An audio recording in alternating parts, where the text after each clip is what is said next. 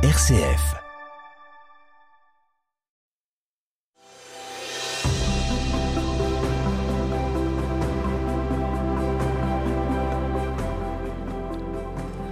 Bienvenue à toutes et à tous pour découvrir et vivre ensemble l'aventure spirituelle au nord de la France avec la tradition bénédictine des monastères du Nord.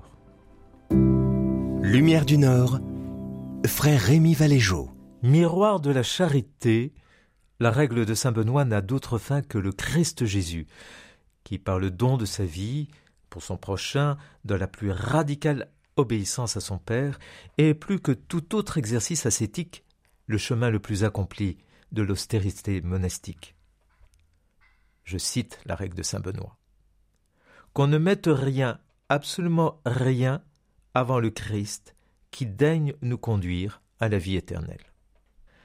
Près d'un siècle avant que saint Colomban ne rédige une règle à l'intention de ses disciples, saint Benoît de Nursie, né en 480 et mort en 547, lègue aux moines du monastère du Mocassin en Italie une regula, une règle, qui, empreinte d'humanité, désigne une sequela Christi, la suite du Christ, où les exigences de la vie commune et de la charité sont l'essence même de la cèse.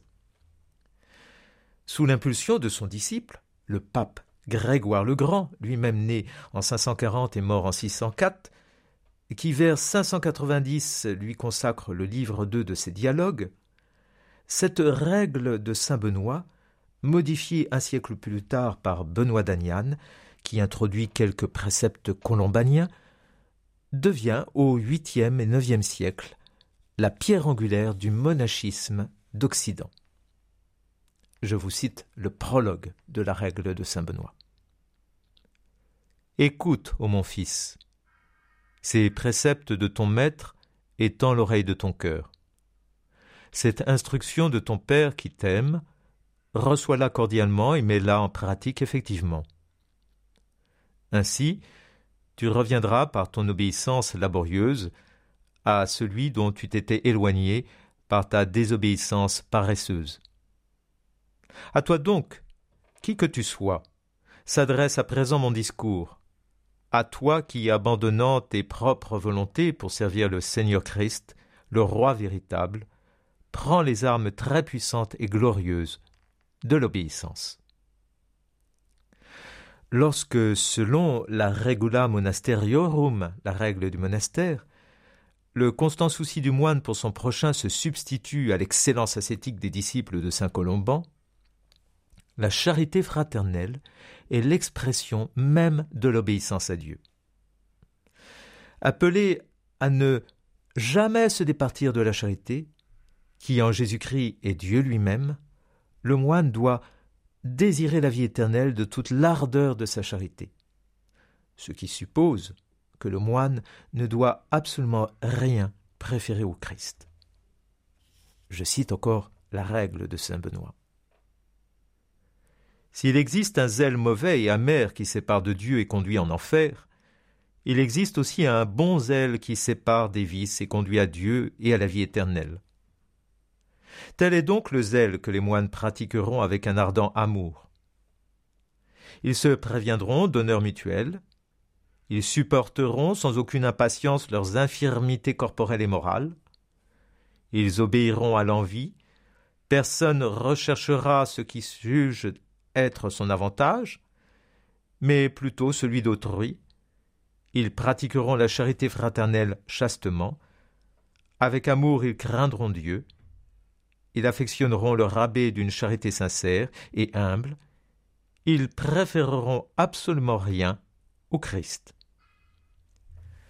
Des marais de Situ à la forêt d'Ardennes, le cloître des terres et des pays du Nord est le miroir de la charité. Quand la vérité de la prière, loin de soustraire l'âme au souci du prochain, rapproche le moine de l'humanité tout entière. Ainsi, quand la prière égale et silencieuse embrasse le monde dans sa communion, le miroir du cloître donne alors à voir en énigme, comme sur la montagne de la transfiguration, le Fils de l'homme qui, dans son être et son exode, entend la misère de son peuple. Dès lors élargi aux intentions du monde, le miroir de la charité suscite de nombreuses figures exemplaires dans les terres et les pays du Nord. C'est ce dont témoignent 79 vités, des vies de saints, sur les 300 répertoriés pour l'époque mérovingienne sur tout le territoire franc. Hagiographique, ces récits abondent en miracles, mais ils révèlent aussi les us et coutumes de la société du Haut Moyen Âge. Saint Ursmer, né en 644 et mort en 713, abbé de l'abbaye de Lobes, et son successeur Saint Hermin, mort en 737, qui tous deux reçoivent du roi Pépin II le pouvoir de racheter les captifs, travaillent inlassablement à alléger le sort des hommes tombés en servitude. Exemplaire, ce miroir de la charité souffre néanmoins des vicissitudes du siècle. Dans la seconde moitié du huitième siècle, avant même que les invasions normandes ne détruisent et ruinent cités et monastères de la région, la vie claustrale des terres et des pays du Nord souffre de la sécularisation, imposée par des féodaux plus soucieux de financer leur guerre que de promouvoir un état de religion. Lorsque l'autorité de l'abbé se confond avec le pouvoir féodal, au point de provoquer la défiance, mais aussi la désobéissance et le relâchement des mœurs, la vie monastique en général et la vie bénédictine en particulier ne sont plus qu'un pâle reflet du miroir de la vie fraternelle. Au Xe siècle, décidés à s'émanciper de cette ingérence seigneuriale, plusieurs abbés, avec l'assentiment de leur communauté, travaillent à réformer leur monastère. La réforme de Cluny, dès 910, s'impose dans le Saint-Empire germanique, mais aussi dans les royaumes francs, offre l'avantage d'une protection pontificale. Cependant, plus sensible aux fondamentaux de la règle de saint Benoît qu'au faste liturgique dont se parle la réforme clunisienne, les monastères des terres et des pays du Nord s'engagent dans une voie réformatrice qui leur est propre.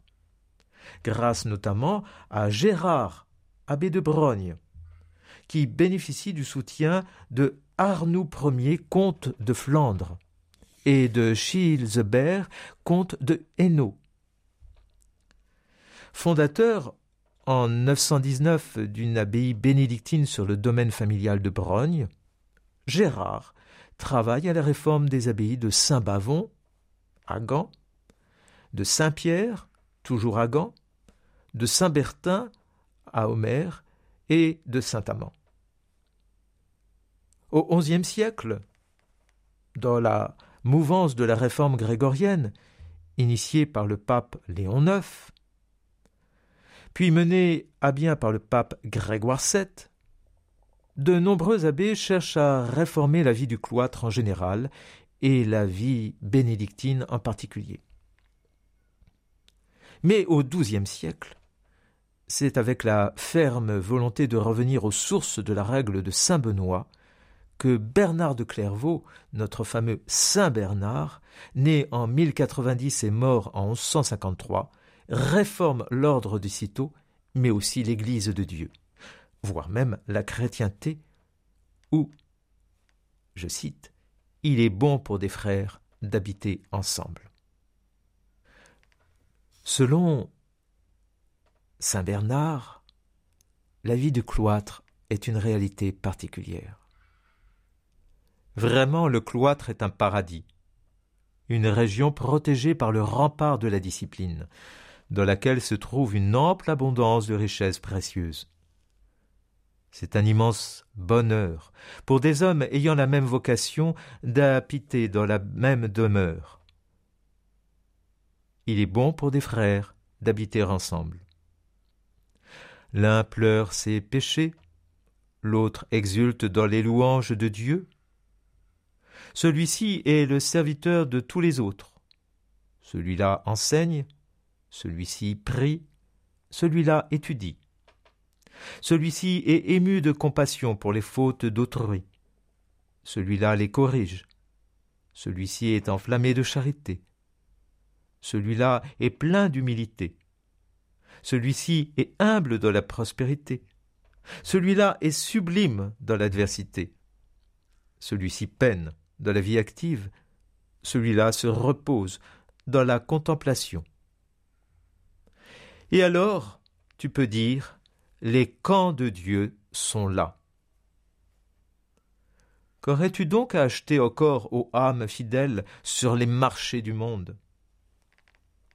Chemine dans les vertus de ceux qui habitent ensemble dans la maison du Dieu des vertus, et fais-en le fardeau, la règle de ta vie. Toi qui habitais auparavant dans la région de la mort, passe maintenant dans la région de la vie et de la vérité. Vous venez d'entendre la parole de Saint Bernard, connu pour ses sermons, connu pour ses épîtres. Saint Bernard de Clairvaux, qui est considéré comme le dernier des pères de l'Église au XIe siècle, avant que l'Occident ne s'aventure dans la scolastique de l'université au XIIIe siècle. Si grâce à ces qualités humaines, qui sont en soi un puissant ferment réformateur, la règle de saint Benoît se substitue à la règle de saint Colomban.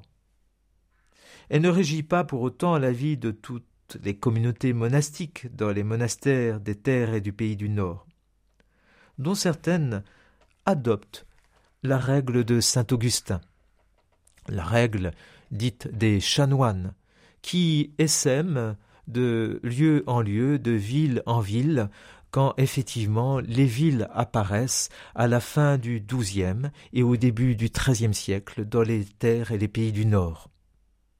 C'est là une nouvelle histoire, une nouvelle page de ce chapitre de la spiritualité monastique des pays du Nord. Sachant effectivement que nos grands monastères bénédictins ou cisterciens, à l'initiative de saint Bernard de Clairvaux, vont poursuivre leur aventure jusqu'au XVIIIe siècle, avec des bâtiments magnifiques, des liturgies splendides et des bibliothèques qui regorgent de trésors et qui aujourd'hui sont les trésors de nos bibliothèques et médiathèques de la région. Allez à la bibliothèque de Saint-Omer et vous y découvrirez effectivement les merveilleux manuscrits de l'abbaye de Saint-Omer. Allez à la médiathèque Jean Lévy et vous y découvrirez de merveilleux manuscrits de tradition bénédictine et cistercienne. Allez encore à la bibliothèque de Cambrai ou de Valenciennes et vous y découvrirez effectivement ces merveilleux manuscrits qui sont nés de la tradition initiée par saint Bernard de Clairvaux.